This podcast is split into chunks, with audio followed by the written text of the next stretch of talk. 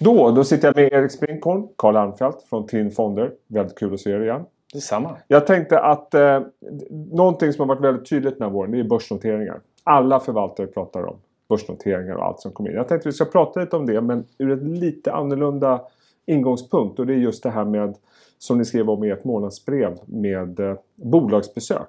Och vikten av det. Och vilken typ av bolagsbesök det är. Så jag tänkte börja väldigt enkelt och ganska retoriskt. Hur viktig är den processen? Jag tror vi skrev mycket om uppsökande verksamhet också. Att, att hur viktigt det är att, att bolagsbesök i alla ära. Men, men man kan ju inte bara sitta och vänta på rapporter och sen försöka träffa bolagen. Utan vi, vi försöker vara, inte minst är det kul om man har lyckats träffa de här bolagen som ska notera sig tidigare. Så man känner dem lite grann i alla fall. Och eh, när vi faktiskt har lagt mer tid på uppsökande bolagsmöten. Det blir bo- bolagsmöten av en annan natur. För det blir inte ett kvartalsmöte, utan vi har träffat mycket fler konkurrenter de sista tre fyra åren när vi har lagt mer tid på uppsökande verksamhet. Det är vi som tar initiativet till mötet, och då tenderar det att bli lite andra typer av möten. Så den, det är något som är svårt att ta på, något som är svårt att mäta och som kanske inte är jättetydligt för någon som är extern. Men den aktiviteten är ju ändå kärnan till avkastning. Annars, annars blir det mycket, mycket svårare. Så att, att vara generös med vår tid. Att vara nyfikna, och även när man inte är helt säker faktiskt tacka ja till möten och åka iväg och träffa bolag. Det ångrar man nästan aldrig i, i efterhand. Jag tror också att det, det har ju det har lite grann med det här att vi är väl som vi är. Liksom, att, att vi gärna vill ta reda på saker själva. Tänka lite så här första principer, first principles. Eh, kanske inte bara låta nöja oss med att få grejer serverade. Utan faktiskt eh, ta reda på grejer själva. Det, det, jag menar, det är väl ingen, ingen stor hemlighet, men, men jag har ju stått utanför H och M-butiker historien och, och eh, klockat besökare. Vilka har kassa med sig och vilka har inte. Likadant gör vi nu med Tin Analytics, där vi skrapar eh, data eh, på internet och får hem. Det är också, det är inte bolagsbesök, men det är ändå en typ av uppsökande verksamhet av, av förstahandsdata, förstahandsinformation. Vilket är viktigt. Om man tittar på de här mötena som dels, som jag har förstått det rätt, är att lära sig mer om branscher, bolag, konkurrenter. Men det är också lika viktigt att bygga upp ett nätverk, förstår jag det som. Och om man tittar på i dagens liksom, marknader, är sån enorm fokus på kortsiktighet trots allt. Och kortsiktig avkastning. Hur skulle du säga att de här mötena påverkar dels den kortsiktiga investeringsprocessen? Hur viktig är den för det? Men framförallt hur viktig är den för den långsiktiga investeringsprocessen? Ja, men det är svårt att ge ett entydigt svar. Men, men överlag så... så...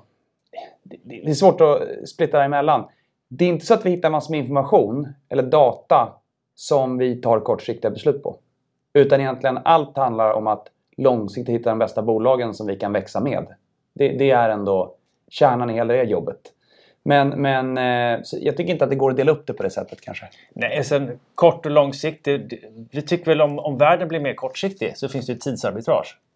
Mm. Och, så vi försöker alltid rikta blicken mot det långa. Och inte, inte tänka så mycket, inte försöka göra prognoser för framtiden, men tänka i riktningar. Och då blir det extra viktigt med den här kvalitativa informationen så man kan, och den här djupare förståelsen för man har för bolagen. Som man kan få när man, om man träffar dem. Och, och någonstans en av de mest eviga sanningarna i det här är ju ändå att när ett bolag är riktigt, riktigt bra. När det är kvalitet i det man gör. Det försvinner inte över en natt. Så vi märker ändå att vi har haft bolagsmöten under en lång tidsperiod. Och några har visat framfötterna många gånger i rad. Det blir ju ändå ett väldigt tydligt mönster i det. Och, och till och med så är det några bolag som jag har träffat tre, fyra, fem år innan de kommer till börsen. Det är klart att du har lite djupare förståelse då när du väl listar ett bolag. Eller träffar konkurrenter som tycker att ett listat bolag är så fantastiskt duktiga i det de gör. Så, så det blir ju återigen, ibland så till och med kanske man sitter på ett möte. Och inte riktigt inser på mötet vad är det man har lärt sig. Och så kommer man tillbaka och läser igenom anteckningarna. Och jämför med bolagsmötet året innan eller året innan det. Och det är då man inser det här mönstret i att, att, att kvalitet. Det går aldrig att tumma på. Det går liksom inte att, att, att göra några shortcuts. Det tycker jag ändå är. Det, det är supertydligt. Ja, och, och tänk, tänk Porter lite grann. Att, mm. att, vi, om vi inte har träffat bolaget kanske vi har träffat en konkurrent. En leverantör, en kund. Och då får vi hela den här holistiska bilden. Det blir väldigt central för varje enskild investering. Om man tittar på den perioden vi har gått igenom nu då med pandemin som har försvårat den fysiska kontakten. Inte minst resor har ju nästan till varit omöjligt. Hur, hur har det påverkat, kanske framför allt, hur räknar ni med att det här arbetet kommer utvecklas den dagen vi faktiskt kan träffas som normala människor igen? Under pandemiåret, då satt man ju i Teams-möten i dagarna och tänkte att det här är framtiden, vi kommer bara göra digitala möten. Och sen nu här sista tiden så ändå kanske tjugofem procent av mötena blivit fysiska. Och då inser man att det fysiska mötet är ovärderligt. Och så att nu om man kollar på hösten, om alla är vaccinerade, då kanske det blir hälften av mötena blir fysiska, hälften blir digitala. De digitala är väldigt effektiva, men det kommer aldrig att kunna ersätta det fysiska mötet. Så vi får väl köra en, en, en omni-strategi, en, en barbell där vi satsar på båda. Jag tror det är också lite olika eh, i vilken varifrån mötena kommer. Är det, är det så att de fysiska konferenser man åker bort, man sitter på plats, då är man fokuserad, då gör man ingenting annat. Att skapa en, en digital konferens, om vi sitter här och försöker delta från kontoret, det är alltid någonting annat som pockar på vår uppmärksamhet och man blir inte lika fokuserad. Så det, det, de grejerna har blivit klart sämre. Uh, när det gäller möten med bolag eller med vårt nätverk, folk vi redan känner, så är det ju nästan ingen skillnad. Vi kan ju, vi kan ju ha samma rapport med folk på, på Teams om, om vi har träffat dem fysiskt tidigare. Ju bättre man känner någon sen innan, desto mindre plågsamt har det varit, trots allt. Men att just att, att starta nya konversationer, det är, det är lite startsträcka, men folk har ju vant sig, så det funkar ju även det. Och folk har blivit mer proffsiga. Ja. Det är ändå lite skillnad nu, att nu är folk så vana i möten så att, så att ljudkvaliteten är bra, du hör vad de säger, de är förberedda, de får igång sin kamera, de är liksom inte upp och ner eller animerade som en katt, utan liksom det bilden fun- inte upp i, i näsbararna på folk. Så att nu funkar ju det ändå det mycket bättre. Folk har lärt sig det digitala mötet.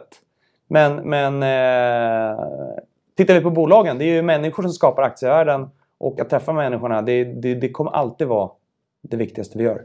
Och utifrån de mötena som ni har haft då, går det att eh, säga liksom, vad, vad är de kortsiktiga trenderna ni ser nu? Vad är det fortfarande i spåret av pandemin som är liksom det som är det hetaste inom sektorn? Och vad ser ni för kanske långsiktiga trender? En grej som, som, som är väldigt aktuell, jag menar, vi pratade lite innan nu om, om hantverkare och materialbrist. Och, alltså, att handla med fysiska produkter, det är ganska knöligt idag. Alltså, det här är, blir den kortsiktiga synen då. Medan att handla med digitala produkter, det går ju hur bra som helst.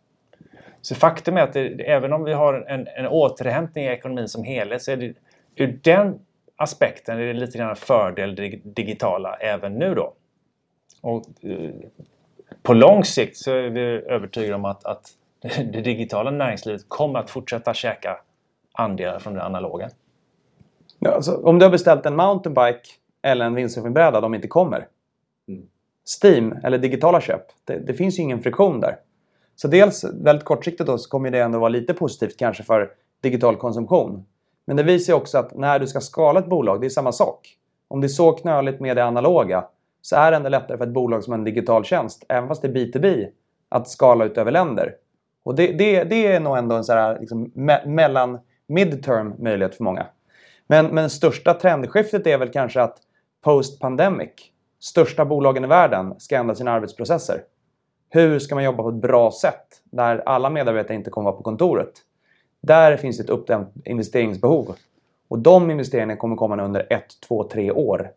Och det är ändå, det finns ju inget bolag som säger att nu ska vi gå tillbaka till de gamla arbetsprocesserna. Och de, de lösningar som kom tjugo tjugo, de flesta var väldigt temporära. Så att långsiktiga lösningar för att jobba mera omnidigitalt, det, den blir jätte, jättespännande. Och då, återigen, då är det oftast små bolag som ligger i bättre position att bli ett underleverantör än, än de stora som har väldigt inarbetade processer.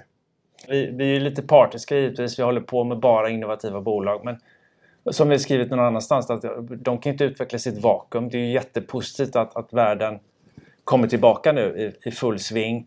Det, det kommer gynna, gynna alla, även de, de digitala så att säga. Så att, det här med att, att det är svårt att få fram material, det är ju inte positivt i sig, men det, det visar ändå på de relativa styrkorna i, i innovat- äh, digitala bolag. Jag tänkte vi skulle prata, eller ni ska få berätta lite grann om de investeringar ni gjort under den här perioden, och det är inte bara noterat. Jag tänkte vi kanske ska börja med den som faktiskt är noterad och som har blivit väldigt uppmärksammat. Det är checkin punkt com som kom in på femton femtio om jag minns rätt.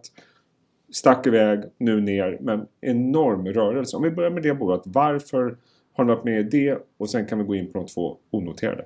Checkin är ju ett väldigt intressant litet bolag. Vi känner alla till hur det är, vikten av att ha en bra checkout när vi handlar på nätet. Det är inte helt uppenbart för, för alla kanske hur, hur viktigt det är att man on, kan onboarda på ett enkelt och effektivt och lika smooth.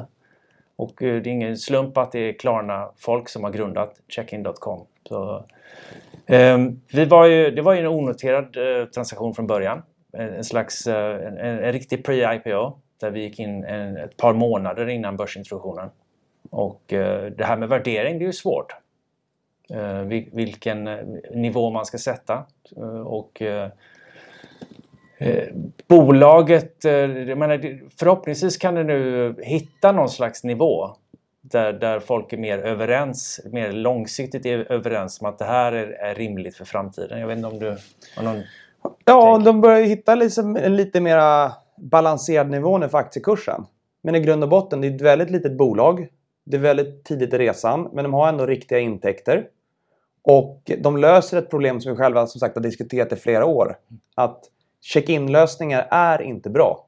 Och om du lägger så mycket pengar som bolag på att köpa trafik på Google Ads eller vad det nu är. Att bli bättre på att konvertera dem i onboarding och i incheckning. Det kommer bli jätte, jätteviktigt i framtiden. Så att bra team och en bra produkt som nu börjar få riktiga intäkter men väldigt tidigt i resan. Det var egentligen attraktionskraften. Och, och sen nu så är faktiskt, det är inte bara bra när en kurs går upp för mycket de första dagarna. Men nu har de börjat hitta en bättre nivå. Och det är ju ändå ett bolag som definitivt skulle kunna använda sin, sin kurs över tid som valuta. Och göra lite framåtlutade förvärv. Så det känns ändå som, som många gånger tidigare. De mest intressanta bolagen kommer underifrån. Checkin är väldigt litet. Kanske lite mindre än det typiska bolaget när vi kommer in. Men, men definitivt ett innovativt snabbväxande bolag som vi... hoppas verkligen att vi ska vara aktieägare i många år framöver. Eh, Epidemic Sound eh, tycker vi är en, en, något av en landmärkesinvestering. Eh, de har en, en, en, den blygsamma om, målsättningen att, att ljudlägga internet. Jag brukar ta som exempel att om, om du är en, en framgångsrik youtuber, du, du, en, du älskar windsurfing, du gör vi, windsurfing-videos och, och de, de blir populära och du, du vill ljudsätta dem med musik. Använder du något från de stora skivbolagen så blir det snabbt legala problem. Epidemic Sound har då ett bibliotek på över trettio tusen låtar. Och använder du någon, deras musik så kanske de då upptäcker de det. Och, och det första som händer är att de lägger reklam på den. Går det riktigt bra för dig så kanske de knackar dig på axeln och säger att du ska du inte ta och prenumerera här istället. För det här som en SaaS-tjänst. Och det, det, det är ett framgångsrikt bolag. Det omsätter redan över en halv miljard eh, på årsbasis. Eh, långsiktiga, krävande, duktiga investerare. Eh, vi var väldigt glada att, att komma in som enda fondinvesterare. Eh, vi, vi är givetvis partiska. Vi tycker om att, att bolag kommer till börs. Att entreprenörer kan förbli liksom primus motor i verksamheten och använda börsen som, som investeringsplattform. En, en, och vi hoppas att, att Epidemic kommer välja den vägen också. Mm. Dirac då, Uppsala bolag som håller på med algoritmer för ljud. Eh, det är ett bolag som ändå varit igång ganska länge. Eh, det de började med var att de gjorde mjukvara för rumskorrektion. När du korrigerar din hemmabio och vill få bra ljud så, så har Dirac haft en väldigt, väldigt bra lösning. Så det är lite mer ett deep tech-bolag som har jobbat med, med ljud och egentligen... Eh, oh, behandling av, av ljud under en väldigt lång tidsperiod. Men det som skett de sista åren nu är att de har börjat lägga mer tid på, på bilindustrin, fordonsindustrin. De har börjat lägga mer tid på hörlurar, laptops och även smartphones. Och grundprincipen är att i framtiden så kommer det inte vara bättre hårdvara som driver kvalitet för ljud. Utan det kommer vara bättre mjukvara. Och det viktigaste för dem det är väl att få... De skulle kunna bli ett ingrediensvarumärke i några av de större streamingtjänsterna. Där man använder Dirac istället för Dolby för att få bättre ljud. De skulle definitivt, och har redan många avtal med, med laptoptillverkare. De har gjort samma sak. Och, och det är sådana här bolag som man måste nästan testa deras produkt för att förstå eh, den potential som finns. Och det är, när man sitter och testar deras produkt så är det ett väldigt, väldigt imponerande bolag. Och deras utmaning nu, det är att de ska bli lite mer kommersiella. Stärka upp sälj, bli ännu bättre på att konvertera och, och någonstans komma upp i en skala att det här faktiskt blir en globalt bolag som är relevant för, för många olika typer av bolag som vill ha bättre ljudupplevelse. Det, det är där de är. Och kommit mycket mindre bolag än Epidemic eller omsättning. Eh, och, eh, men vi tycker ändå att eh, det finns ett väldigt starkt ljudkluster i Sverige. Eh, och de här är lite mer åt eh, deep tech-hållet. Det är inte bara eh, liksom en online-tjänst utan eh, de har jobbat väldigt länge med det här. Och eh, faktiskt väldigt, väldigt imponerande bolag som också faktiskt skulle passa på börsen. Så att de, alla de här bolagen som gör onoterat, de har lite olika lång tid till börs. Men det gemensamma är väl ändå att vi skulle nog inte gå in i ett bolag om vi inte tycker att de skulle passa väldigt bra på börsen. Och det gäller både Epidemic Sound och Dirac. Det är ändå affärsmodeller och bolag som skulle passa att vara publika. Man kan väl också säga att, att Dirac tar oss tillbaka till, till det här med pandemi och, och Teams-konferenser. Att om, om man sitter i, med lurar då och ljudet kommer så här, när man har sin motpart mitt framför sig, det är tröttande. Det är, hjärnan kopplar inte riktigt. Så att om du kan förflytta ljudbilden hit, rakt framifrån, då, då, får, då kan du sitta i, ännu längre i, i Teams-konferenser framöver. Härligt. Eller kanske du sitter i en, en Teams-konferens men märker inte ens att personen inte är i rummet. Ännu bättre. Erik Sprinkorn och Carl Armfelt, tusen tack för att ni tog er tid och eh, ha en bra sommar. Tack detsamma.